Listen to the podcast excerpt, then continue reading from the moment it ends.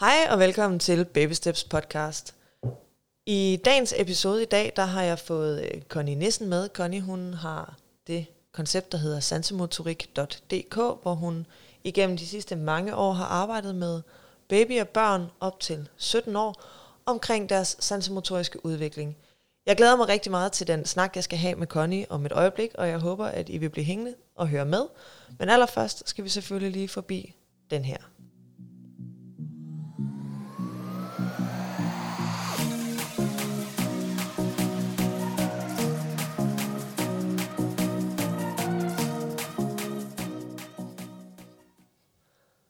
Hej Connie, og øh, velkommen til mit lille studie her i Sydhavnen. Tak. Tak fordi du ville være med. Vi skal snakke en lille smule om sansemotorik i dag. Og øh, nu øh, inden for ergoterapiverdenen, og måske også generelt, hvis man kigger øh, ud i, hvordan og hvorledes det hænger sammen med sansemotorik, så er du en af de helt store spillere på, øh, på markedet. Øhm, så derfor er jeg rigtig glad for, at, øh, at du gerne vil være med i min lille podcast. Tak. Øh, og jeg glæder mig rigtig meget til, at vi skal snakke om de her forskellige ting. Vil du ikke starte med at præsentere øh, dig selv en lille smule? Mm, det kan du tro. Ja. Jeg hedder Connie Nissen, og jeg er ergoterapeut og blev for 30-31 år siden øh, fristet til at gå ind i et mit eget sådan private virksomhedsverden og blive selvstændig. Mm. Og det var øh, meget atypisk dengang, så det var sådan virkelig øh, lidt med, jeg holdt vejret og tænkte, at de børn, jeg havde lært at kende i forskellige sammenhænge, som havde behov for en særlig forståelse, og at vi holdt hånd under dem og havde fokus på deres ressourcer, og ikke kun de udfordringer, de havde. Mm. Der manglede der noget til dem. Og så tænkte jeg, nu slipper jeg mit øh, sygehusansættelse, og så går jeg ud og giver dem en hånd, og når jeg så har gjort det, så går jeg måske tilbage til mit sygehus. og så opdagede jeg, at øh, der var mange flere børn, end lige de der 3-4 stykker, jeg tilfældigvis havde fået kendskab til. Så øh, sådan er det stadigvæk. Ja. At jeg tænker, når, man, nu, når jeg er færdig med dem, jeg har lige nu, så, øh, så ved jeg ikke lige, hvad jeg skal. Men der er, der er mange børn derude, og det er jo lige præcis derfor, vi to også sidder her, at jeg er så optaget af, at der er nogle børn, der ikke trives, mm.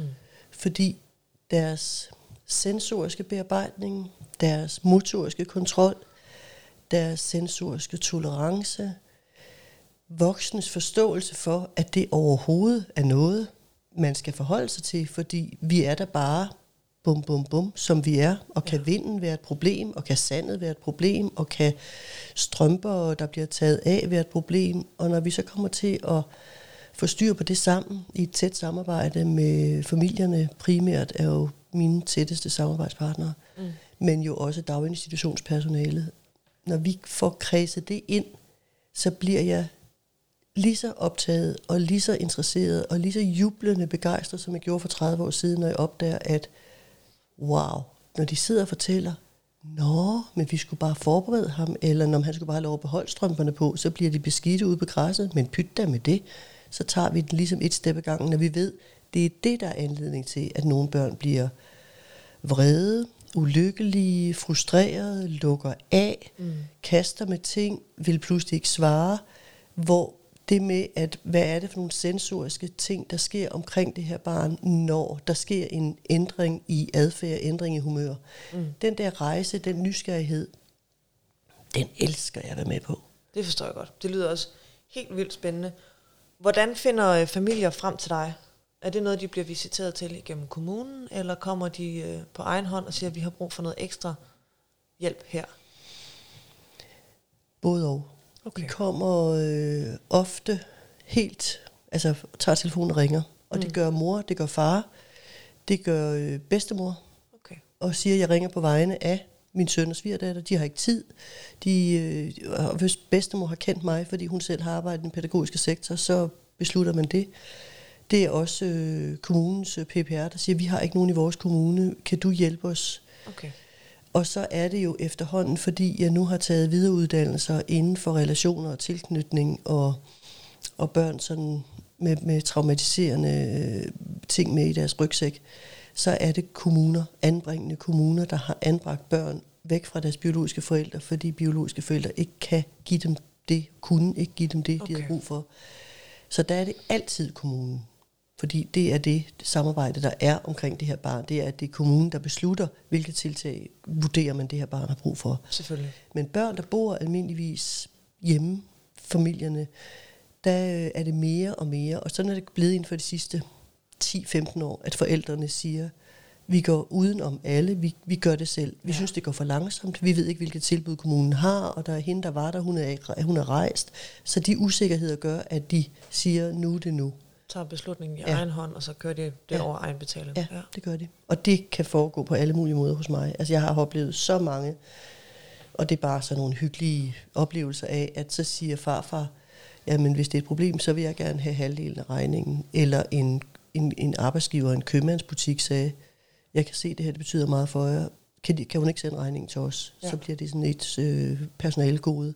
Så, så der findes mange varianter af det, men, ja. men udfordringen er jo, at jeg er privatpraktiserende, så økonomien er også en del af snakken, og den bliver aldrig nem som ergoterapeut, fordi det er ikke lige det, vi er trænet i. Men det der har jeg også vendt mig til. Ja, jeg er jo ansat som en administrativ stilling også, lige pt. inde i uh, DGI-byen. Og jeg vil sige, at mit arbejde med Excel-ark, det øh, har også øh, taget lidt tid at komme ja. derhen, og jeg har haft en meget tålmodig chef, der gang på gang har vist mig, hvordan øh, det nu lige er, at man lægger budgetter ja. Ja. Og, øh, ja. og laver en business case ja. og, øh, ja. Og sådan nogle ting. Ja. Og jeg tænker også, nu hvor vi er her, vi snakker omkring det her med at selv gå ud og finde en privatpraktiserende ergoterapeut, lige at slå et slag for øh, vores ergoterapeutforenings, ja. der lige har lavet øh, en kæmpe opdatering ja. af de privatpraktiserendes netværk, så man kan altså, hvis man ikke lige bor i Næstved, hvor Connie er fra, eller man er i København, hvor der er væsentligt mange ergoterapeuter, øhm, så kan man gå ind på findergoterapeut.nu, og så er der et landkort, og der klikker du din region af, og så kommer der en liste med ergoterapeuter op i det område, hvor du er, som du kan gå ind og se på, hvad de forskellige kan. Øhm, så hvis man sidder og tænker, åh, oh, det kunne være ud fra det, Connie hun sidder og siger her, at det kunne være, at vi lige skulle en smut forbi og se, om der, der er nogle af de ting, som vi oplever i vores hverdag, mm. at lille Ole har problemer med, at det kan være, at en ergoterapeut kan hjælpe her, jamen så smut ind forbi findergoterapeut.nu, linker også til det, det i beskrivelsen, og så øh, se, om ikke I kan komme i kontakt med en derigennem. God idé. øhm, meget apropos, så ringede de og sagde, at de kunne ikke komme ind på min hjemmeside, øh, da de sad og var ved at opdatere den. Det er så, fordi jeg har skiftet hjemmeside, det ja. havde jeg lige glemt at informere dem om. Så, øh. Vi har alle sammen fået en reminder om at holde lige øje med, om det, om, om det, det passer. holder stik, ja. det der står der, ja. Og til, til lytterne vil jeg også sige, at min erfaring er, at ergoterapeuter, øh, uanset hvad man er, når man er privatpraktiserende, altså hvilket emne man har sådan fokus på, om det er hjælpemidler, eller det er små børn, eller unge, mm. eller noget helt tredje, så er vi øh, meget nemme. Altså vi er nem, vi er sådan en blød arbejdsgruppe, tror jeg, eller sådan en, en faggruppe, der gerne vil kontaktes, og så finder man ud af i den telefonsamtale, om det her er et match, der er en god idé, eller man hellere skal henvise til en anden kollega, eller måske en anden faggruppe. Ja. Så den der telefonopringning med, vi ved faktisk ikke rigtigt, om det er noget, vi skal samarbejde om, mm. men prøv lige at høre her. Ja. Det synes jeg, det vil bare opfordre lytterne til at gøre. Lige præcis. Jeg har også haft et par stykker, der har haft ringet til mig, som, hvor det, de har haft forspørgseler på, har været uden for det, jeg mm. synes, jeg kan. Og så har jeg ligesom forsøgt at sende dem videre til nogle ja. af dem i mit netværk, som jeg så tænker, jamen, de vil helt sikkert være et match ja. til de her problematikker. Og min virkelighed er nemlig, at jeg i lang tid har haft for travlt, så jeg har ikke kunnet tage nye opgaver ind. Men det mm. betyder, at at jeg har bare skrevet det nogle steder, både på min Facebook men, og på min hjemmeside, men folk ringer jo alligevel, og det skal de bare blive ved med, fordi så henviser jeg bare til de kollegaer, jeg kan høre, der, der vil være et godt match for dem. Lige præcis. Fordi det er bare, man skal bare videre, hvis man står i noget i hverdagen, man ikke rigtig ved, hvad er, men som fylder meget, og som trækker energi ud af nogle børn og voksne, så øh, kunne det være et godt step at tage. Ja. Og det vi måske især skal få, øh, få sagt her også til lytterne, som ikke er ergoterapeuter, det er, at ergoterapeuter arbejder det, vi kalder aktivitetsbaseret. Så vi går ikke ind og kigger på de bevægelser, som barnet ikke kan udføre. Vi går ind og kigger på, hvad er det for nogle begrænsninger i barnets hverdag, som manglende bevægelse, bevægelsefrihed giver, eller en sensorisk øh, forstyrrelse går ind og giver. Så vi kigger altså ikke på nødvendigvis at træne bevægelsen og den sensoriske forstyrrelse, men vi kigger på, hvordan kan barnet komme ind i en hverdag, som giver mening for dem, hvordan kan de være engageret i leg, hvordan kan de selv lære at tage tøj på, og sådan nogle ting. Så det er de, det fokus, mm. vi ligesom arbejder mm. ud fra. Øhm, og der tænker jeg måske også, at det kunne være rigtig spændende at høre lidt om, hvordan du arbejder aktivitetsbaseret i din praksis. Jeg har sådan et, øh, et øh, motto, som ergoterapeuter har, når man arbejder med børn og unge. Mm. Det er, at børns vigtigste øh, sådan virksomhed, kalder man det, når man kigger på de russiske gamle øh, videnskabsteorier, så taler de om børns vigtigste virksomhed, det er at lege. Ja, det er deres og arbejde. Det er deres arbejde. Det er simpelthen det, der er basic. Ikke bare fordi, at det er sjovt og hyggeligt, men fordi man igennem lejen har så mange gode erfaringer med sig, som man bygger næste milepæl og næste milepæl ovenpå. Og det har jeg, det har jeg haft så let ved at tage til mig. Mm. Altså, så jeg, jeg har den lejende tilgang til børn, og jeg har øh, den motiverende tilgang til børn, som bygger på god kontakt, øh, anerkende det barnet kan, mm. og øh, at jeg justerer mig efter det, uanset om barnet er 15 eller 15 måneder. Ja. Så jeg, jeg tillæmper mig det barnet kan, og får de voksne med i det, den måde at kommunikere med det her barn på. Så uanset om han er lidt, er han ikke lidt ung, eller er det her ikke lidt for gammelt barn til at skal spille bold med eller ærtepose? Nej. It depends. Fordi hvis vi kan se, at barnet er engageret og interesseret og positiv medspiller og er top motiveret på, at vi fortsætter, så har vi ramt rigtigt. Ja. Så jeg kigger faktisk meget lidt på børnenes alder, ja. men på, hvad er det, den krop ser, og så er det den lejende tilgang. Og det gælder så lejende som i leg med madrasser, faldskærme, sæbebobler, alt muligt, hvad man sådan de fleste af os kender som leg. Men også i forhold til læring. Altså hvor, hvor læringsdelen, altså børn, lærer jo allerede farve, formerne og farverne, når de er meget små, fordi de sidder og leger, fordi vi fortæller dem det. Og det bygger jo også videre på, at man har lyst til at lære mere om, hvilke lande har hvilke flag, hvilke regler er der i trafikken. Altså der er så mange ting, som hvis man er motiveret, og kommunikationen er god, og derfor så har jeg hen over min, min børneergoterapeutiske tilgang med leg også den der motiverende måde at tale med børn på. Altså skal, skal samtalen vare et minut, eller 20 sekunder, eller 4 minutter? Kig på barnet. Har du stadigvæk barnets fulde opmærksomhed? For hvis ikke du har det, så gør noget andet. Ja. Så jeg kan så godt lide at have den tilgang øh, gennem leg og øh, anerkendelse, fordi Altså fordi jeg tror på det selv, men også fordi jeg kan mærke, at når jeg har den tilgang, så plejer jeg at sige sådan lidt populært, så bliver vi venner. Mm. Og hvis børn har en fornemmelse af, at voksne, det er nogen, man kan blive venner med, uanset om man tegner, eller man går til musik, eller spejder, eller ridning, eller svømning, så yder de det bedste, og så får præcis. vi det bedste. Men omvendt kan jeg se, at når børn føler sig trykket, føler sig ikke forstået, føler sig ikke anerkendt, så Føler, bliver kvalitet, at de skal præstere. Ja, og så bliver kvaliteten på det, de kan yde, mindre. Mm. Og jeg kan se det med mine egne børn, jeg kan se det med mine børnebørn, jeg kan se det med mig selv, jeg kan se det med de børn, jeg arbejder med. Jeg kan se det hos alle. Også for, voksne, for den sags skyld. Hvis vi trives, og vi danser med en dansepartner, hvor det ikke gør så meget, at man lige kommer til at træde hinanden lidt på tæerne, men man griner lidt af det, danser videre, så har vi alle sammen bogstaveligt talt en fest. Ja. Både i kroppen og i stemmen og i bevægelserne. Og hvis vi bliver korrekset, og der bliver taget lidt stramt fat omkring en, så tror jeg bare, at man i løbet af meget kort tid, siger tak for dansen. Ja. Og jeg tror, at børn stempler ud i hverdagen, hvis ikke de føler sig forstået og mm. anerkendt med deres oplevelse af en flue, eller en sommerfugl, eller en vandpyt. Hvis de synes, det er ubehageligt, hvis de synes, det er uforudsigeligt, så er vi nødt til at møde dem der, i stedet mm. for at sige til dem, men den gør ikke noget. Mm, det kan være fint at sige, og det kan også godt være, at det samtidig er nok, at vi giver en sproglig kontakt. Men det der med sådan at sige med ord, jeg kan se, du blev helt forskrækket. Mm. Ej, det hedder en admiral. Det er en sommerfugl. Og den har valgt at sidde i vores vindue. Ej, med pletter på. Det der med, at, man kan, at et barn kan mærke, uanset om de er 10 måneder, eller de er 2 år, eller de er 6 år, kan mærke, at den voksne er helt i ro. Mm. Den ro smitter. Ja. Og det er derfor, jeg vender tilbage til det med, at det der med at samtale med familien og med de ansatte, der er i den pædagogiske verden, når de går ind og møder barnet der, hvor det er, så er de faktisk i gang med et terapeutisk, øh, pædagogisk indsats, der er guld værd Fordi når barnet føler sig forstået, får roen helt gratis fra den voksnes ro, så bliver nysgerrigheden og motivationen spirende, og så er vi i gang med en dialog, der virkelig gør en forskel, til de kan høre sommerfugl, og vi kan klappe det, og vi kan trampe det, og vi kan snakke om forskellige former for sommerfugle. Og vi kan snakke om indenfor og udenfor, flyver op og flyver ned. Vi kan gøre alt muligt, mm. når vi har barnets opmærksomhed. Ja.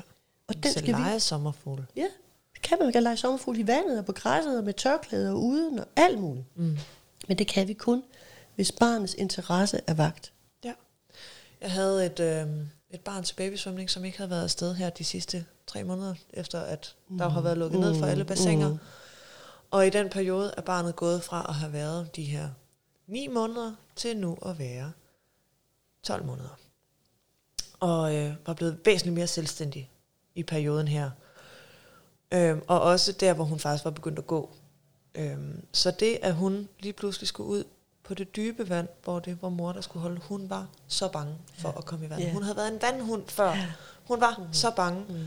Og det er jo fordi, som snakkede rigtig meget med moren om, jamen hun er lige pludselig nået at komme dertil, hvor hun er så selvstændig. Hun kan selv kravle rundt, hun kan selv gå rundt, hun skal ud og udforske, og så tager vi hende ud, hvor hun ikke kan bunde, Mm, og hvor hun ikke har, ja, talt, hvor hun ikke har muligheden for selv at udforske. Og så ser vi lige pludselig, at de bliver bange på en helt anden måde. Og der havde vi jo så også med moren her, snakken med barnet om, kan du mærke, at jeg holder fast i dig her, hele tiden justere grebet, sådan så det ikke blev et, et passivt greb, som barnet lige Mm. pludselig ikke kan mærke længere, Mm. men hele tiden små nyk og sådan nogle ting. Og der fik vi stille og roligt et barn, der kunne være med i undervisningen, og, og synes, at det var okay at være ved mor. Men, men det var bare så overraskende, også for moren. Jamen, Hun var jo så glad for at være i vandet, og nu er hun bare så bange for det. Og den uro, man naturligvis får som mor eller far, når man så har oplevet, et barn plejer at kunne, og pludselig ube, umiddelbart sådan uden nogen synlig grund, Mm. ikke kan, den uro smitter. Det er Helt helt vildt. vildt. Ja. Så når man som forældre får en forståelse for, at det er helt naturligt det her. Det er fuldstændig lige efter bogen. Hun Ja. er lige, som hun skal være. Ja. Det er lige præcis det, der skal ske lige nu. Så Ja. hvor er hun dog klog. Og, og jeg nåede også at tænke, hun er der. Ja, og jeg nåede også at tænke, den, mens du fortæller det her gode eksempel, at børn når også nemlig til et punkt, typisk omkring sådan et års alderen plus minus, sådan nogle måneder, at de kan begynde at forudse konsekvenserne. Så det der med også at opleve, Altså hvor man som 7-8 måneder bare sådan kaster sig lidt ud, fordi der har man ikke oplevet endnu. Men det der med, hov, kunne det faktisk være farligt det her?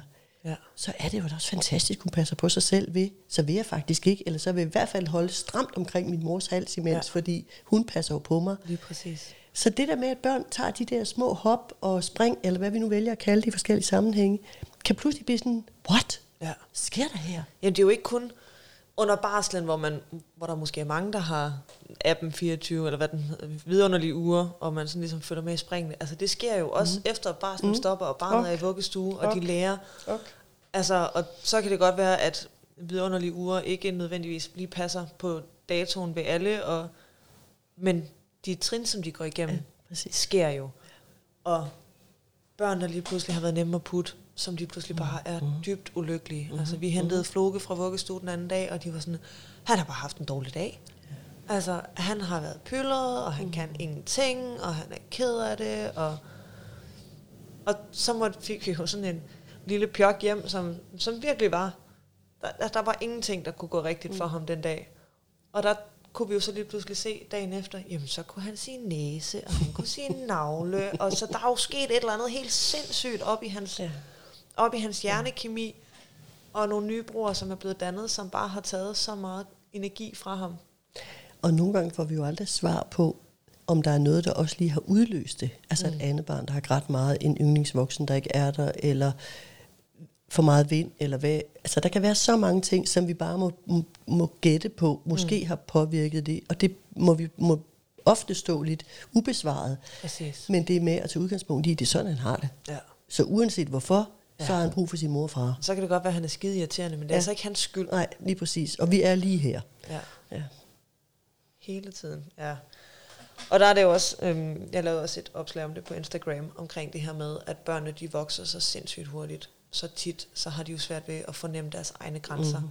Så det her med om aftenen, når man har de her børn, som slet ikke kan finde ud af, hvor de er henne, så må man i gang med at lave noget, øh, noget taktil stimuli, noget stimuli af deres, deres hud og deres kroppe, sådan så de kan fornemme, hvor er det egentlig, jeg mm. går til. Mm. Fordi jeg tænker, hvis vi selv forestiller os, nogle af os er måske også i, i teenage-stadiet, kan huske, at vi hen over natten er vokset noget, der ligner en halv centimeter, ikke? og man støder ind i alting, og man kan slet ikke finde ud af det. Sådan har børnene det jo mm. nærmest hver dag. Mm. Så det her med, at man lige om aftenen hjælper dem med lige at finde, eller i løbet af dagen også for den sags skyld, finder deres egne grænser med den ene eller den anden metode, er jo bare... Og der tænker jeg også, at, at det med at lave bevægelsesleje, sådan helt generelt, uden andet sigte end at mærke sin krop, altså at trampe kan være vildt meget sjovere og motiverende og kropslig bevidsthedsudviklende mm. end at gå.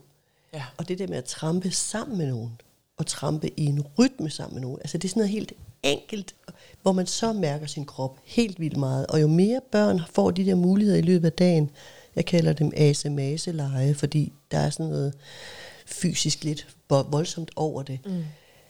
jo mere giver det også kroppen det, den har brug for, og jo nemmere kan den falde til ro, når den har fået det, den har brug for i løbet af dagen. Så det med også at tænke det ind, at for at få børn til at sove om aftenen, så skal de have brugt kroppen aktivt i løbet af dagen. Ja. Ja, det er det der med at fornemme sig selv, altså også fordi, at alle de ting, vi drømmer om natten, og den søvn, vi ligesom skal have lagt til grund for at få, den skal jo også baseres på nogle af de oplevelser, mm. vi ligesom har haft, sådan mm. så at vi skal ind og, mm. og bearbejde alle de indtryk, mm. der er sket i løbet af ja. dagen. Så hvis dagen har været meget passiv, mm. altså så er det også sværere mm. at finde roen, og det kender vi jo også fra os selv. Det kan man ikke. Det er så svært den bedste søvn kommer, når man lige har taget en aften løbetur, ja. og så ind og ja. Får lagt sig ned. Og når vi taler om børn fra, fra 0 til 6 år, så tænker jeg, at vi er nødt til alle sammen at tænke, når, og det spørger jeg om, når jeg hører børn, der har svært ved at falde i søvn. Men har han brugt kroppen? Altså skovturen, det er ikke bare fysisk træthed, det er også mæthed af, jeg kan mærke mig selv, og så mm. kan jeg bedre få kroppen til at slappe af og ligge stille. Og det behøver ikke at være en skovtur hver dag, men bare tænke i bevægelse som en del af hverdagen. Præcis at jeg kan næsten ikke anbefale det nok. Det er, og især i samspillet med andre. Ja. Og bevægelse kan jo også bare komme af, at man lader barnet gøre ting selv. Mm. Selv kravler op på sin trip-trap-stol, mm. eller mm. selv skal op i sofaen, mm. selv står med mm. bruseren, mm. øh, uden bruseren. Et, et bad behøver jo ikke at være en tur i et badekar. Det kan mm. også være at stå og holde bruseren mm. og bruge sin mm. krop mm. op og kravle på trapper. Mm Øhm. Og nu taler vi jo om de små børn, men ja, vi har haft sådan en arbejdsweekend i familien her i går, og da den, vores ældste barnbarn på 11 år, han lærte at styre en, en båndpusser, og ja. han skulle pusse nogle brædder, og han lærte at styre en højtryksspuler. Og det der med sådan at, at, at høre ham sige, er der, ikke, er der ikke flere havemøbler, der skal højtryksspules? Altså se ham stå med den der kraftige vandstråle, og i starten var ved at blive blæst sådan lidt bagover, fordi han er en tynd fyr og så have styr på det, og se, at hans bevægelser med den der højtryksspuler førte til, at det ene stykke træ efter det andet blev mm. smukkere og smukkere. Og, altså, det er også motorisk øh, planlægning, det er graduering af kraft, det er præcision, det er koordination. Så hver gang vi har børn omkring os, så må vi prøve at overveje, hvad, hvad kan vi gøre i vores hverdag, der gør, at deres krop bliver både aktiveret, men også udfordret. Ja. Altså virkelig det der med at overveje. Det gør, at hun ikke kunne pille æg i sidste uge. Men det kunne godt være, hun kunne i den her uge. Det kunne være, det lige nu, der er sket et hop der. Så det er både øh, snørbånd, og det er pille mandariner, og det er spil kalaha, og det er... Der er så mange hverdagsting, som er så væsentlige. Mm. Og ved at finde de der enkelte sådan øh, børns egen motivation af, wow, det vidste jeg ikke. Altså når jeg siger det, det vidste jeg ikke, du kunne. Så har jeg masser, masser af børn gennem året, der har sagt, det vidste jeg heller ikke selv. så var vi to, der ikke vidste det. Men de kunne, de kunne rejse dine egne gummistøvler op, så de kunne stå lige der ved siden af hinanden. Og så kommenterer jeg ikke, at de plejer altså at skulle stå venstre til venstre og højre til højre. Nej, men de står der, og de står op nu, så de ikke væltet. Selvom de væltede tre gange, så pludselig, så lykkedes det. Så blev de stående. Ja. Lige der på gulvet. Wow. Og når de så peger på sig selv, så er det mig gjort. Det har du gjort. Du har sat de gule gummistøvler lige der. Altså hvis nogen kommer og kigger ind i vinduet, tror jeg, de vil sige, altså, Vasse, hvor meget, altså, hvor meget opmærksomhed skal et par gule gummistøvler have? de skal lige præcis have de der sekunder, hvor barnets opmærksomhed er der sammen med vores. For når vi har fokus på det fælles tredje, og kigger på det, og det er barnet, der har gennemført aktiviteten, taget initiativet, afsluttet den med succes, så ved vi, der sidder en god kropslig fornemmelse i det barns krop. Og jo flere gange det sker om dagen, jo mere kropslig kontrol har vi sådan trykket på motivationsknappen for. Mm. Og der er det ligegyldigt, om han er halvandet, eller han er syv, eller 14. Præcis. Jeg tænker også, at det, som vi især har fokus på her, det er jo ikke at lave tom ros og rose barnet for en eller anden ligegyldig ting. Vi går decideret ind og siger, du lykkedes med at få gjort det her. Det har før været et problem. Ikke bare, hvor er du god, men hvor er du god til at. Tænk, at det lykkes. Ja. Og Det så går vi jo ind, gjort. og så går vi jo ind og arbejder med deres self-efficacy, ja. som er et begreb, jeg arbejder rigtig meget med i Okay. Ergoterapien, men det er også et, et generelt psykologisk begreb omkring deres handlekompetencer, ja. øhm, som jo er, er noget af det vigtigste, vi ligesom kan kigge på, det er at få understøttet barnets lyst til at handle, ja. Præcis. og deres egen tro på deres evner ud i at handle.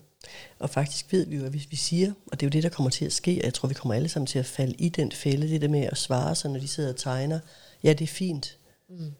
Altså, det er faktisk ikke fint at Nej. sige. Det er det ikke. Altså, hvis vi siger, ej, du valgte lige den gule, mm. ej, en lang streg, så har vi set det. Og så har vi givet helt konkret opmærksomhed på den handling, barnet har gjort. Men at sige, det er fint, det kan man sige med hovedet begravet dybt i en iPad. Og det sker. Ja, det sker.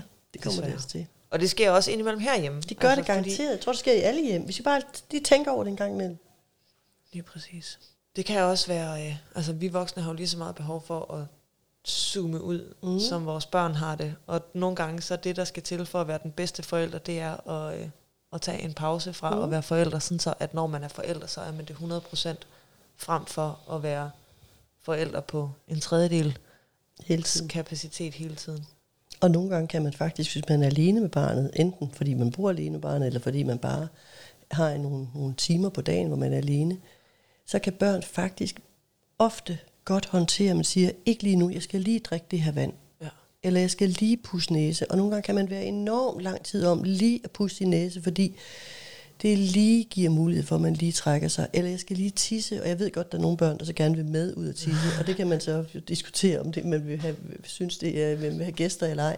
Men det der med at sige det højt, jeg skal altså lige have mine strømper af, så vil jeg gerne se, hvad Ja. du har bygget. Eller så vil jeg gerne med ind på værelset. Så man gør det lige om lidt, og så overholder man, hvis man overhovedet kunne vi ikke blive i tvivl, så overholder man det, man siger. Præcis.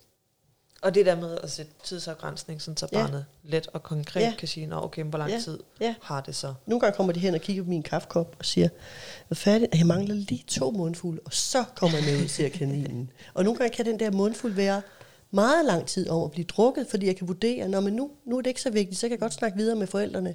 Men når de så kommer løbende igen, så, så slubrer jeg den lige hurtigt og siger, det passede. Lige nu er jeg klar for at se selv, min kaffekop den er tom. Ja.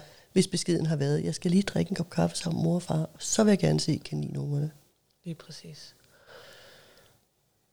Jeg synes også, vi skal snakke en lille smule om øh, det her med øh, sarte sansesystemer, og hvordan det har betydning for barnets kropslige, kropslige opmærksomhed, men Mhm. også for deres indlæringspotentiale. Mm-hmm. Øh, potentiale. Altså, jeg tror, at det for de fleste lyttere, som jeg var lige inde på før, kan være lidt vanskeligt at begribe, hvor meget det, der hedder sansebearbejdning, betyder. Mm. Fordi det at registrere sanser, altså det at mærke sine sanser, mærke, hvis man sidder der, hvor man sidder, så bare, man bare lige et øjeblik tænker på at mærke på det tøj, man har på kroppen, eller det lys, der falder ind fra det ene vindue og ikke over fra væggen. Altså hvordan lyset og lyde, berøringer og lugte kan betyde noget for vores trivsel. Når først man giver det en opmærksomhed, så tror jeg, at de fleste vil registrere, at hold da op, hvor er der meget at registrere. Hvor er der meget fra mine briller, mit hår, min bluse, min bukser, mine strømper, såret fra i går, mygstikket eller hvad det kan være. Og hvis man kan hæmme, altså ikke, ikke forholde sig til langt de fleste sansestimuli, så kan man holde fokus på på noget andet. Så kan man nemlig koncentrere sig om sin iPad, eller tegne, eller lytte til, hvad nogen siger i en første klasse eller syvende klasse. Mm. Men hvis man ikke kan det, hvis man ikke kan sortere i de der sensoriske stimuli, der vælter ind fra kroppen selv og fra omgivelserne, og fylder opmærksomheden. Hvis ikke der er nogen af dem, der bliver ligesom hæmmet og bliver dernede hvor, på, på hjernestamniveau, hvor vi netop ikke skal handle på dem. Mm. Hvis den mekanisme ikke sker, hvis alle sensoriske stimuli myldrer ind og ligesom kalder på handling, og det ser vi jo på børn, der bliver fuldstændig overvældet, fordi deres, vi kan se på dem, deres krop er hele tiden i gang. De følger lyde, bliver fuldt med øjnene og med hovedet, og nogle gange rejser de sig op fra stolen, fordi de er nødt til at følge efter, hvor kommer lyden fra. Nogle bliver forstyrret af det tøj, de har på kroppen, fordi hænderne hele tiden justerer i bukser og bluser og undertøj. Så nogen bliver motorisk urolige, hvis de bliver overvældet. Mm. Og nogle bliver overvældet, fra de står op om morgenen, til de går i seng om aftenen.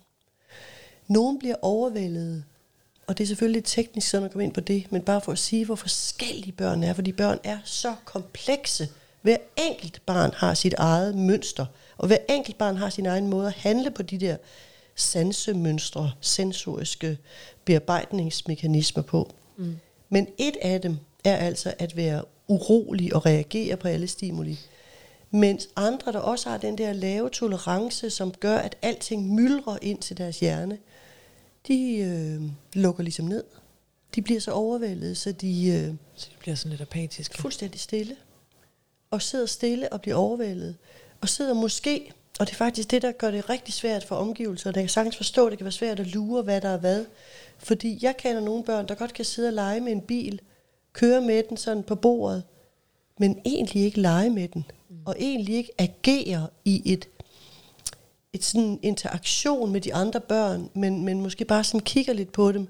Og når jeg begynder at kigge på de børns, dem der har trukket sig lidt, øjne, vejrtrækning, så får jeg sådan en fornemmelse af, at de er på top hårdt arbejde. Men de siger det ikke. Nej. Og de beder ikke de andre børn om at tige stille. Og de klager sig ikke til de voksne om, hun larmer, eller hun rører ved mig, eller hold op med det der. Det siger de ikke. De er ligesom på en eller anden måde lukket lidt ned, og så beskytter de sig selv. Og så trækker de, og så sidder de sit med ryggen op mod en mur, eller hen i et hjørne, eller måske, hvis de er rigtig gode til at beskytte sig selv, så sidder de nede under et bord. Eller presser sig op mellem de voksnes knæ. Så søger de ligesom hen på en sikker base. Men nogle børn gør desværre ikke engang det. De sidder midt i vulkanens øje. Når man kigger, dem op, kigger på dem, og man kender dem bare rimeligt godt, kan man godt se, det er ikke et fedt sted at sidde for dig. Ved du hvad? Man må gerne sidde herover og kigge på, når de andre børn er i puderummet, eller hvad det kan være. Det kan også være, at din krop har brug for en pause nu. Fordi når børn handler på deres sensoriske stimuli, så er det lettere at tolke på, altså mit, det klassiske eksempel er, som jeg tit giver, når jeg holder kurser og foredrag, som jeg bruger rigtig meget tid på, og som jeg holder rigtig meget af, der er mit eksempel jo, at hvis børn holder sig for ørerne, når der skal råbes hurra-råb, så kan alle, er helt sikker på, forstå, ah, der er vist et barn her, der ikke synes, at det her det er det sjoveste. Men barnet kan jo stå ved siden af en fætter eller en lille søster, der elsker det og synes, at det fedeste er at råbe lige så højt hurra, man overhovedet kan. Så når barnet holder sig for ørerne, så kan vi, især hvis man får en lille forhistorie om, hvad årsagen kan være til det, møde det barn med, åh, oh, oh, synes du ikke, at det er sjovt? Fordi jeg kan hjælpe dig. Jeg kan også holde mine hænder uden på dine hænder. Eller vil du hellere sidde hen ved døren? Eller vil du hellere lige gå udenfor, så kalder jeg lige på dig, når vi er færdige. Det kan vi handle på.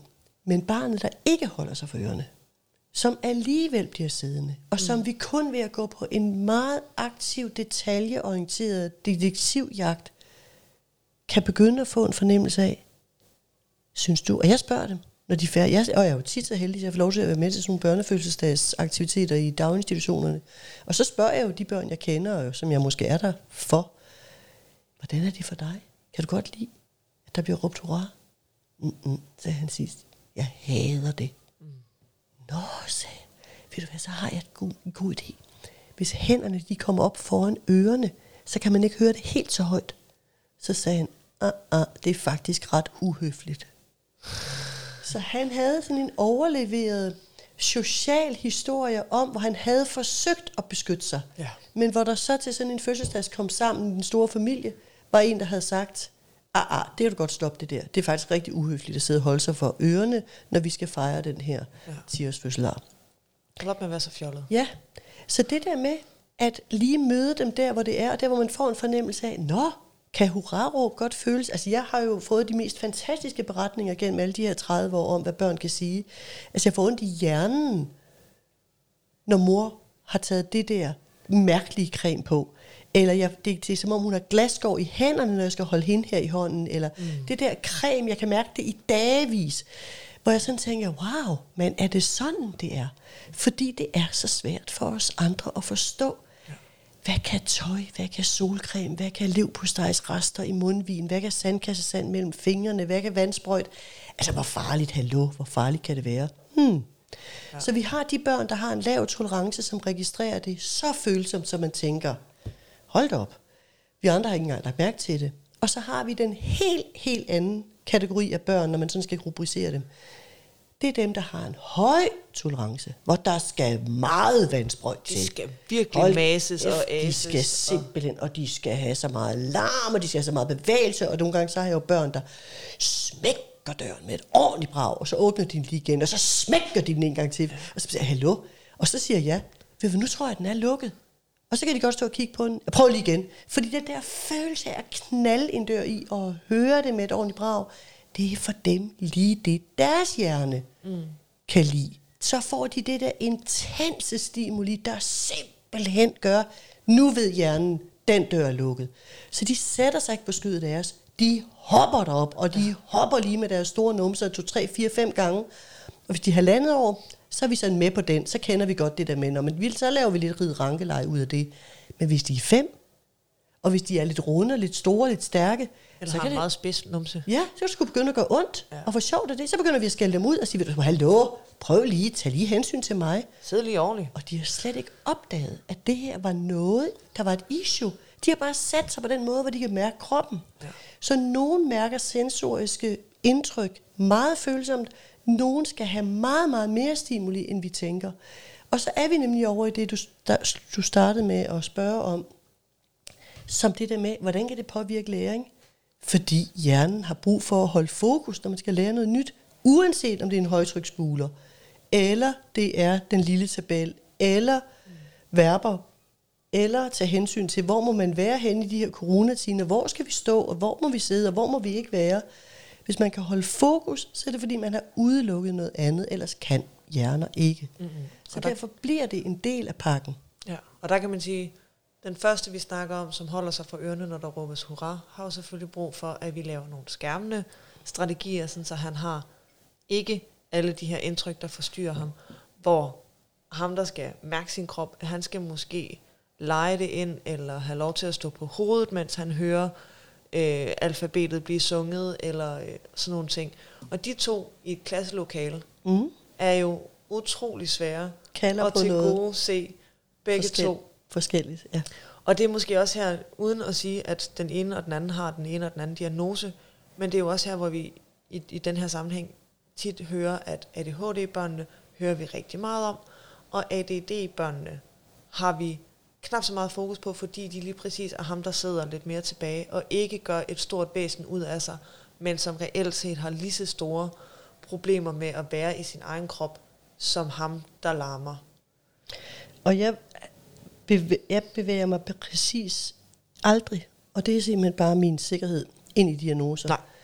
Og jeg kan se børn, øh, og jeg har skrevet det i min bog, der udkom for nogle 3-4 år siden, at, øh, at selv børn med diagnoser er forskellige. Ja. Og de kan have gode dage og dårlige dage, og vi er simpelthen nødt til at møde dem lige der, hvor de er. Fordi, eller fordi, blandt andet tror jeg, at de relationer, de er i, kan gøre noget ved dem. Mm. Så bare, hvis ikke man ved, hvad man skal gøre, uanset om børnene har en diagnose, og det kan være inden for opmærksomhedsforstyrrelser, det kan være inden for kontakt og autisme, og jeg har mange følelsesmæssigt skadede børn, der har diagnoser, og OCD og tics og Tourette, og alle mulige, for selv alkoholskadede børn. Jeg møder dem rigtig, rigtig tit, Men, men deres forskellighed er der altid. Og ja. de kan have nogle dage, hvor jeg tænker, Nå, bummelum, mm. er det her, vi er i dag? Så sænker jeg baren. Og omvendt, Nå, her kan vi lige give den gas og forfine noget, fordi nu er der virkelig, virkelig ressourcer til det i dag. Mm. Og det jeg ved, der altid, hvis der er noget, der er altid, det er der næsten aldrig i min verden. Men, men der er alligevel en, et sådan nedslag, jeg gerne vil holde fokus på i forhold til det, og det er, det gør altid en forskel, hvis barnet føler sig forstået. Altså det der, man kan kigge på hinanden hen over barnets ryg og tænke, hold kæft, hvor er han sart i dag, eller ej, en pivskid. Hmm? En voksen skal lige træde ud og sige, det kan jeg godt se. Ja. Du synes, de gummistøvler, de er irriterende i dag. Det kan godt være, at han har taget den på uden problemer de sidste fire dage, og det er de samme gummistøvler lige i dag. Lidt ligesom vi andre, der nogle gange er lige ved at skælde de andre bilister ud, fordi de fucking ikke kører ordentligt. Mm. Og det siger vi nok lige præcis de dage, hvor vi er en smule presset, eller en smule bagud i tidsplanen, eller er lidt sultne, eller er lidt søvnige. Det er fuldstændig det samme, der sker i børns nervesystemer. Ja. De kan være den bedste udgave af sig selv, og så kan de have nogle dage, hvor det bare er hat og briller, og det hele er udfordrende. Det, der altid gør en forskel, det er at gå ind og møde dem. Med et mimik, kropssprog om, at sådan kan man godt have det. Hmm. Fordi når barnet føler sig forstået, så kommer der et input i deres nervesystem, der giver dem ro. Og så kan vi begynde. Og så kan vi godt begynde at sidde og, og tale om, når vi skal snakke om barnet, hvad er mønstret i det her? Hvor lav er tolerancen? Har han opmærksomhedsvanskeligheder, der gør, at han måske skal have et alle undervisningstilbud? Det vil jeg elske at gå ind i. Men i det daglige lille møde, der kan vi alle voksne gøre en forskel ved bare at lige lægge ansigtet i forstående ramme, selvom vi tænker, stop det der.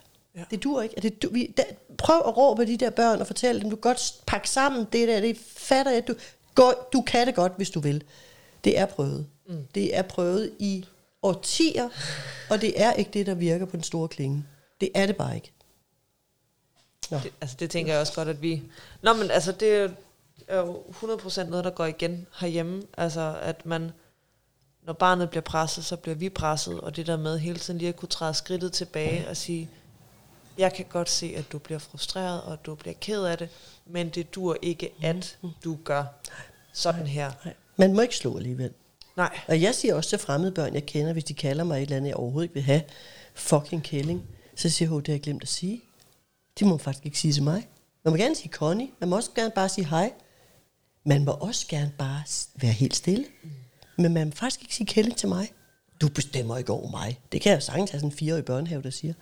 Jo, ligner det til mig, så må man faktisk ikke sige kælling til mig. Og hvis de siger det igen, når jeg er nået 10 skridt hen ad gangen, så vender jeg mig godt tilbage igen og siger, hvad det gælder hele dagen. Det gælder simpelthen hver gang vi to vi ser hinanden, så hvis jeg kommer på besøg igen. Og det ender jo altid med, at vi bliver venner. Ja. Så vi er nødt til at sige, hvad er det for nogle handlinger, vi ikke vil have, men forståelsen bag ved de handlinger, er vi nødt til lige at kigge på, mm. hvorfor har han brug for at slå? så meget? Hvorfor bider han så meget? Hvorfor er, altså, hvad er det for nogle ting? Og der er ikke nogen enkle svar. Og børn er komplekse, og de er komplekse gennem hele ugen, så jeg bliver så provokeret, når man siger, jamen de børn, de skal bare... Altså jeg har hørt de mest vanvittige forklaringer på, så skal de bare slå 10 koldbøtter. Øh, nå, hvorfor? Jamen det skal de. Hvis børn er urolige, så skal de, øh, så skal de have et eller andet øh, motorisk, øh, sådan ensidigt, balancemæssig udfordring, så sidder de stille. Nå, det må da komme an på, hvad det er for et barn, og hvad der giver ro her, og om det er bevægelse, eller det er mere sådan dybe tryk og asemasse, eller nærvær og relationer og afskærmning af sensorisk stimuli, så det tror jeg, det må, altså, børn er mere komplekse end som så. så, ja. der, der, og det gør det ikke enkelt jo at løse de her problemer, fordi vi er så forskellige.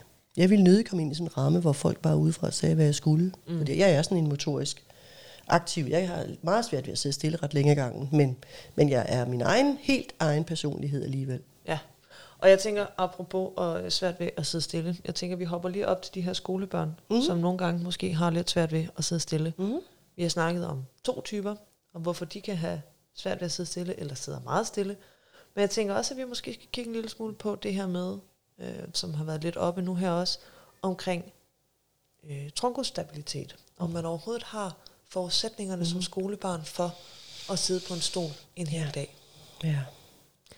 Og til jer derude, der måske slet ikke har hørt ordet trunkus og ordet stabilitet, så er det meget godt at se det lille barn for sig, selvom vi nu taler lidt om skolebørn.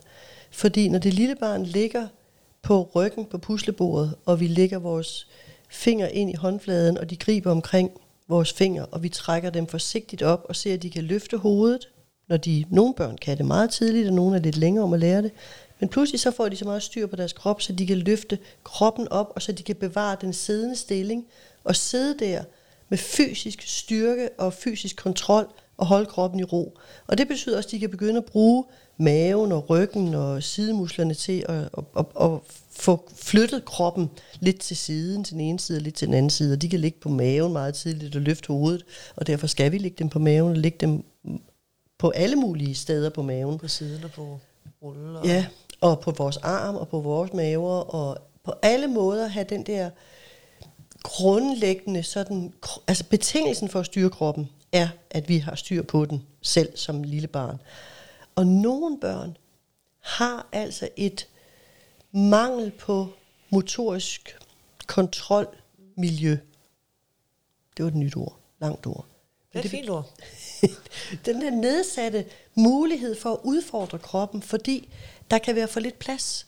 For eksempel på et sæde på cyklen, eller i bilen, eller i klapvognen.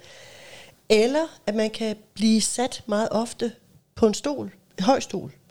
Så hvis man skal have styr på sin krop, når man skal sidde i skolen senere hen, så skal man have brugt den krop. Og det er derfor, jeg tidligere talte om leg. Så mange timer hver dag, så vi næsten bliver helt træt bare ved tanken. Altså hoppe op og hoppe ned. Bare at løfte kroppen op og, og tro, man hopper. Alle jer, der har små børn derude, ved godt, at børn tror, at de hopper, selvom fødderne bliver stående på gulvet, fordi de løfter bare med skuldrene og med numsen, så lidt imod musikken, der heldigvis spiller en gang imellem, og man synger og danser. Men det der med at bevæge sig rundt og løfte det ene ben og det andet ben, kravle op og hoppe ned, eksperimentere med at have hovedet nedad og, og fødderne opad, alt det bevægelse gør, at vi senere som skolebørn kan forvente, at de skolebørn kan sidde stille på en stol og mærke deres krop, uden at bevæge den. Og så har de trænet muskulaturen i at holde sig oppe i forhold til tyngdekraften. Og jeg har set så mange børn, som ikke kan holde sig op fra tyngdekraften.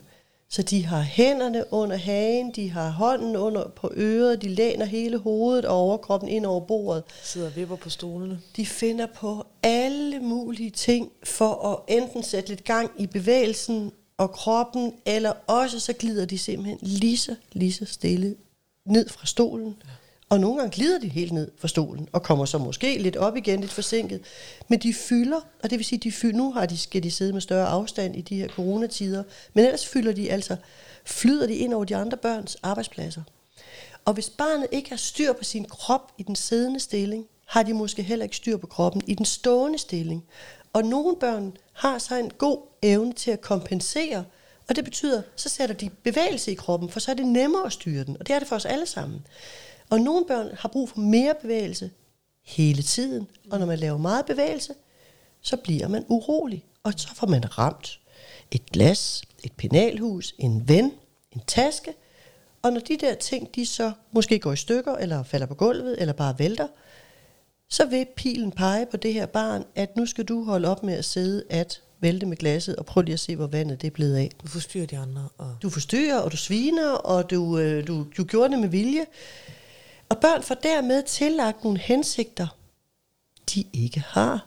Så hvis vi kigger på den kropslige kontrol, den kropslige styrke, evnen til at holde sig op for tyngdekraften, så er vi nødt til at kigge på, som du indledte den her podcast med, hvilke betydninger får det for deres aktivitetsdeltagelse. Mm. Og det er jo der, vi som ergoterapeuter ikke bare lægger dem ned på gulvet og laver et træningsprogram til den muskulatur, der er på ryggen og maven og hals og nakke, som måske ikke er utilstrækkelig, vi laver nogle lege, vi styrker nogle aktiviteter, vi finder nogle aktiviteter, der kan fremme det her barns gode motoriske udvikling. Og det kan være ridning eller svømning, eller det kan være bare leg ude i skoven, det kan være cykling på forskellige vis.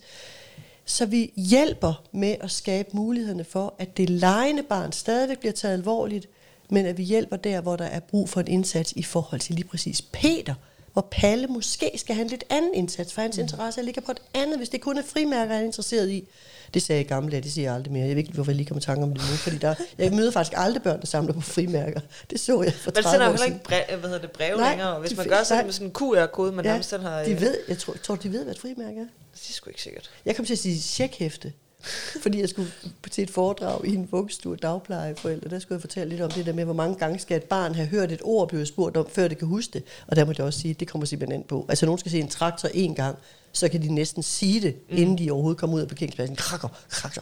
Og så er der nogen, der skal have hørt det 74 gange, før de så også stadigvæk ikke huske, om det er en grebfrugt eller en appelsin, det her.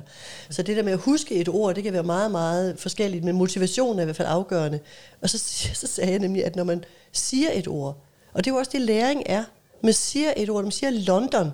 Hvad er det så? Er det en frugt, eller er det et hovedstad, mm. eller hvad er det? Det skal jo ligesom, og det er jo der, sanse integration er så interessant, og det er jo et andet grundlag teoretisk, end det vi lige har talt om, men det, ligger, det er jo det, vi egentlig taler om, når vi taler om sensorisk bearbejdning. Sanse integration betyder jo, at man tager et ord ind, kobler det med et visuelt indtryk og med sin hukommelse, og så kan man huske, hov, London, der har vi da været henne en gang. Mm. Og der fik jeg så som et eksempel sagt til det her foredrag. For eksempel checkhæfte. Det blev det helt stille. Så sagde jeg, gud, ved, altså de var jo mellem 20 og 30 år, de her forældre. Ja. Ved jeg overhovedet, hvad jeg mener? Nej, det aner de ikke. Fordi nogen sagde så, jo, jeg tror, min bedstemor havde sådan en gang. Jeg synes, jeg har set sådan en gang.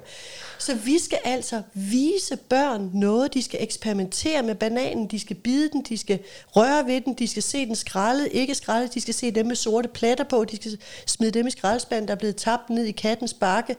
De skal opleve så meget med bananer og appelsiner og klodser og farver og cykelhjul og termokanner, så de har det med sig, for det skal de også bruge, når de mm. går i skole. Så de der begreber, man taler om, hvad er tre tomater og to agurker? Øh, bø. Hvad er det, der er fælles for stole og borde og lænestole og sofaer? Øh, det er møbler, for dem har jeg hoppet i og gået på. Så de skal både have en masse erfaringer med sig sprogligt, som de har koblet til bevægelser. De skal have styr på kroppen, så de kan sidde ved deres stole på deres borde, uden at glide ned og miste kontrollen. Og de skal kunne sortere i stimuli, sådan så de lægger nogen væk og sætter dem sådan på helt ned i bunden af hjernen og ikke har fokus på dem, for i stedet for at have fokus på det, den voksne eller et barn i klassen nu lige er i gang med at berette om. Finde linjerne i hæftet, i bogen, på iPad'en, og følge med øjnene, som jo også er en motorisk meget krævende aktivitet, at følge en linje med øjnene, og blive ved med at følge den, indtil linjen slutter, og så kunne gå ned på næste linje. Det, der sker i de øjne, det... nu skal jeg lige have en så vand. Ja. det er meget spændende. Men bare lige for at sige det med, at musklerne omkring øjnene er jo så bit, bit, bit, bit, bit små. Ja. Hvis ikke de kan styres, så barnet ikke kan holde blikket på for eksempel en linje, mm. så er vi nødt til at tænke, wow, sikkert et arbejde. Så tror pokker, han bliver træt. Og nogen bliver træt ved at blive stille. Nogen bliver træt ved at råbe, fuck dig, du skal kraften ikke bestemme over mig, jeg skrider. Det er mig. Det er dig. Bare se. Ja. I går, der, øh, der var jeg træt, og vi skulle putte barnet, og han havde ikke lyst til at sove. Og det var også fint nok, og det var egentlig rigtig hyggeligt. Men så lige pludselig, så skulle jeg lige over og fikse et eller andet, og så væltede der noget ned over min arm, og jeg råbte. I, og min kæreste, han sad nede i stuen. Hvad sker der? ikke noget. Og der, det var jeg lige ved at sige før, men det er fordi, der er så mange nedslag, man kan lave, når man taler om børn og sansemotorik. Og noget af det er jo netop det der med, jeg var inde på det før, med at få en pause, når man er voksen. Men også måske planlægge en pause. Mm. Altså, at hvis der går mere end 20 minutter, når jeg skal putte ham, og han bare overhovedet ikke, så skal du vide, så vil jeg faktisk gerne have, at du lige stikker hovedet ind. Ja. Det er ikke sikkert, at jeg vil have din hjælp, jeg vil faktisk gerne have et tilbud. Så du må gerne lige sætte din uh, telefon til at ringe om 20 minutter. Ja. Det der med ligesom at tage, fordi hvornår er min opmærksomhed brugt op? Hvornår er jeg så træt, og jeg fik faktisk ikke ret meget mad, fordi at han var faktisk færdig med at spise lang tid, før jeg overhovedet var kommet i gang. Eller han skulle lige have en ren blæ lige der, hvor jeg skulle til at spise. Mm. Så det der med at mærke sin egen tolerancetærskel for, hvornår er nok nok, fordi ellers kommer vi til at sige til børn, nej, jeg er ikke sur. Og ved at være kloge børn, de ser simpelthen vores reaktioner så tydeligt i vores vejrtrækning, vores ja. øjne, vores ansigtsmimik, så jeg tænker, kæft, hvor er de kloge. Men vi bliver bare ikke så stolte af det. Nej. Fordi vi Det er der, hvor man bagefter siger undskyld. Ja, Og vi, er, vi vil gerne være de søde, smilende forældre hele tiden. Det er der ingen af os, der er. Men stå ved det. Ja. Og sige, det er rigtigt. Hvor er du? Hvordan kunne du se det? Og jeg laver samtidig sådan en mimik med at smile og se, hvordan kan man se det? Det er bare fordi, du får sådan nogle grimme, sådan nogle streger i panden, sagde mit barnbarn, da hun var fire år. Nå, er det, når jeg råber? Ja, det er sjovt, for jeg tror bare, jeg råber med munden. Nej, du råber også med panden, mormor. Nå, det var vildt. Det er da klogskab, at Det- man kan tolke, analysere ansigter og koble det til en følelse, og koble det til, at det hænger sammen med, at den bus, den er kørt, den vi skulle have taget. Mm. Shit! Så at når børn kan analysere sansestimuli, begynder de også at kunne analysere andres udtryk og koble det med, er det fordi, at du blev bange for katten? Ja, yeah. jeg blev lidt forskrækket, for jeg vidste faktisk ikke lige, den lå der, hvor jeg skulle sidde. Mm. Så det der med at, når de først får styr på sig selv og deres egen sansestimuli, styr på deres egen krop, så begynder de at kan overføre det, det mit fint ord kalder mentalisering, begynder at kan forstå andres reaktionsmønstre. Og så er de i gang med at kunne lege, når de kan begynde at forstå hinanden. Ja, de begynder at kunne kommunikere med os i forhold til, nå, er det sådan, er det det der, der sker lige nu? Dem, der ikke ser det, dem, der ikke registrerer det. Puh, Ja. Dan Helene, de er med på overarbejde. Det Og de får så meget skæld ud, fordi de kommer til at provokere. Det er fordi jeg ved, du provokerer mig. Og de ved ikke, de provokerer. De står Så bare og leger med en køkkenlåge. De åbner den bare og lukker den igen, åbner den bare og lukker den. Og så, "Åh, du ved godt. Nej, det ved de ikke. De ved ikke, at andre synes, det her det er larm. Nej. For de synes, det er en fest. Ja. Så hvis man synes, det er irriterende, så gå hen og sige det. Godt, gør det lige en gang til. Så er den lukket. Tak for det. Og nogle gange, så spiller jeg fuldstændig idiot, sådan en dilettantkomedie, og siger, så lov, nu skal du ikke åbnes mere lige nu, nu har du fået nok. Og så kigger de der børn, især sådan børnehavebørn, så siger den har altså ikke nogen ører. Nej, det er bare noget, jeg leger. Fordi så har jeg ligesom sådan forstørret, nu er vi færdige med det. Det er ikke dig, der er en idiot. Du synes, det er det sjovt, men det bliver for meget larm. Ligesom klaveret, det skal heller ikke spilles på, selvom det står der og kalder, når man er på besøg på plejehjemmet, eller hvor man er. Sådan, lige tryk på den der og på den der, ja, og lige en gang til, ja, så, det var slut. Ja. Så vi hjælper barnet med at lukke det ned, og det kan vi alle sammen, når vi er den bedste udgave af os selv. Og give dem et alternativ. Ja, Fordi Så ofte så er det med jo dig. også, fordi at de ikke selv så kan i gang sætte en ny leg. Fordi den her leg er mega spændende, ja. så Ja. op i deres hjerne, der er fuld Ja. fokus på den Ja. her leg, så kan de ikke se, at lige bag dem, der ligger der en bold, Nej. som man kunne gå i haven med. Eller jeg står lige her med mine fødder, der er gode til at trampe, Ja. lige hele vejen hen til bedstemor, eller Ja. ja. hvad det måtte være. Jeg måtte have... øh, Floke, det var også den dag, som havde været helt håbløs for ham. Have ham øh, op på ryggen i øh, bæreselen og stå og danse, mens jeg stod og vaskede op og fik lavet aftensmad, fordi mm. han lige præcis skulle lege med lågerne, mm. Øh, mm. eller skubbe til mine ben og ville op og ville skubbe til det bobbles, jeg sidder på, og så måtte han jo i bæreselen, og så kunne vi danse til Kai og Andrea, ja. mens der blev vasket op, og så kunne han sidde der og få ja. den nærhed og den ja. Præcis. omsorg, han ligesom synes, han havde brug for. Og det tror jeg rigtig mange kan, når de lige har tid til lige at stå tilbage et øjeblik og se sig selv udefra og tænke, hvordan kan jeg blive den bedste udgave af mig selv lige nu? Ja. Ja. Skal jeg lige have fire minutter for mig selv ud på toilettet? Skal jeg lige sige, at jeg går lige ud med skraldespanden, selvom den kun er halvt fuld? Mm. Hvad er det lige, jeg kan gøre lige her nu for mig selv, for at blive den bedste udgave? Ja. Især når man kommer hjem lidt med dårlig samvittighed over, at det har været en lang arbejdsdag mm. eller et eller andet. Hvordan kan man så mm. få lagt en dårlig samvittighed, mm. inden man kommer ind ad døren, sådan så at det ikke mm. forplanter sig til at blive et udbrud der, hvor man egentlig allerhelst bare gerne vil være sammen med sine børn. Og jeg har bare lige en lille sådan tilføjelse til det, fordi at jeg hører nogle gange både øh, ansatte i den pædagogiske sektor sige det, og jeg hører også forældre sige det. Vi har jo alle sammen lov til at have en dårlig dag. Og det er jo et langt stykke af vejen rigtigt. Vi er bare nødt til at overveje, hvilke konsekvenser får det, når vi er omgivet af små børn. Jeg sammenligner det faktisk med, at hvis man kommer ind på en restaurant, og tjeneren har valgt at gå på arbejde, selvom tjeneren har en rigtig dårlig dag, så vil de fleste af os sige, ved du hvad, det kan godt være, maden den var god, men han var der tæt på både uhøflig og ubehøvlet, og meget mut, og hvad fanden vi betaler der for at komme her. Mm. Så vi vælger en anden restaurant. Så nogle børn, tror jeg også nogle gange får den oplevelse af, at vi ikke lige sådan de mest nærværende positive mennesker. Og det er rigtigt, det kan vi ikke være altid. Men det, se, vi sætter altså nogle fingeraftryk på nogle børn. Hver evig eneste dag, hver gang. Og hvis man er i den pædagogiske sektor, og man har en god dag, så har børnene en god oplevelse af nærvær og omvendt. Så det får konsekvenser, og det ansvar kan jeg kun tale om, og det kan gøre længe, det skal jeg nok lade være med. Jeg kan kun sige, ansvaret er de voksnes, og samspillet er det vigtigste for børn. De kan simpelthen ikke udvikle sig, de kan ikke blive ordentlige borgere i Danmark, i verden, hvis ikke de mærker respekt for dem selv.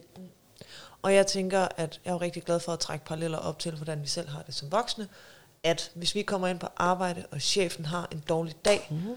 så er det heller ikke særlig fedt for os at være på arbejde. Og så kan man så forestille sig, hvordan det er at være et lille barn, som har lidt mere brug for, og lidt svært ved at forstå, hvorfor den dårlige dag ikke er deres skyld. Præcis. Så vi må alle sammen gerne have dårlige dage. Vi skal bare være opmærksom på, som du siger, hvem er det, de dårlige dage går ud over. Mm. Hvis de går ud over os selv, mm. fair and square, men går mm. de ud over vores omgivelser, mm. så skal vi måske overveje at have en dårlig dag mm. et andet sted. Mm.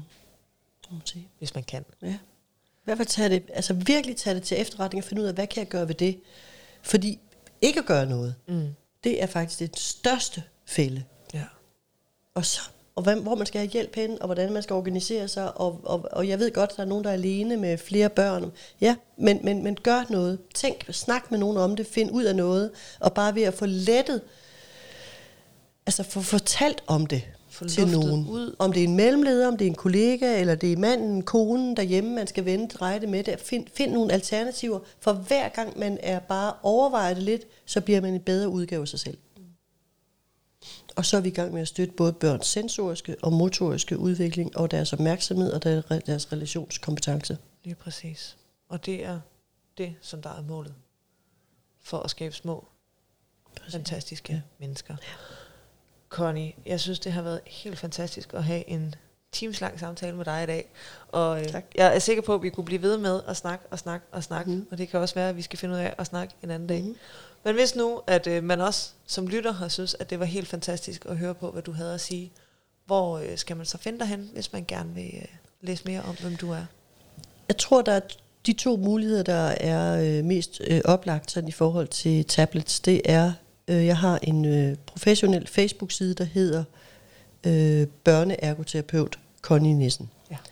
Og den er sat op professionelt, sådan så man skal ikke ind og godkendes af mig som ven. Så jeg skal ikke ind og se andres. Altså hvis, hvis en har lyst til at gå derind og kigge, så kan man bare gøre det. Så jeg skal ikke øh, ind og se jeres øh, Facebook-sider. Det er sådan en virksomhedsprofil. Ja, det er det. Ja. Og så har jeg min hjemmeside, der hedder sansemotorik.dk, øhm, hvor der øh, kommer de kurser og foredrag, jeg holder, og nogle artikler, jeg har skrevet. Og så har jeg skrevet en bog øh, for jeg tror det var i 16, den udkom, der hedder Sansemotorik og Samspil. Forstå børn, der er svære at forstå. Ja.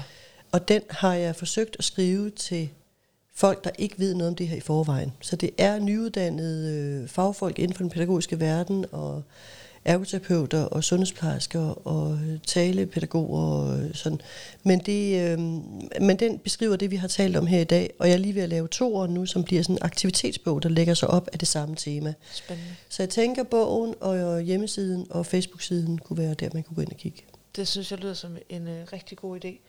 Og hvis nu, at man har øh, spørgsmål til mig, så kan man øh, klikke ind forbi både min Facebook og min Instagram. Det er babysteps.dk, at man søger på. Og man kan også se en masse YouTube-videoer, som jeg har lavet omkring både baby- og børnesvømning, men også nogle gode idéer til, hvordan man kan asemase på land, mm. inde på youtube.com babysteps.dk. Og det er uden punktummer mellem babysteps og dk. Og øh, ellers så har jeg en hjemmeside, www.baby-steps.dk.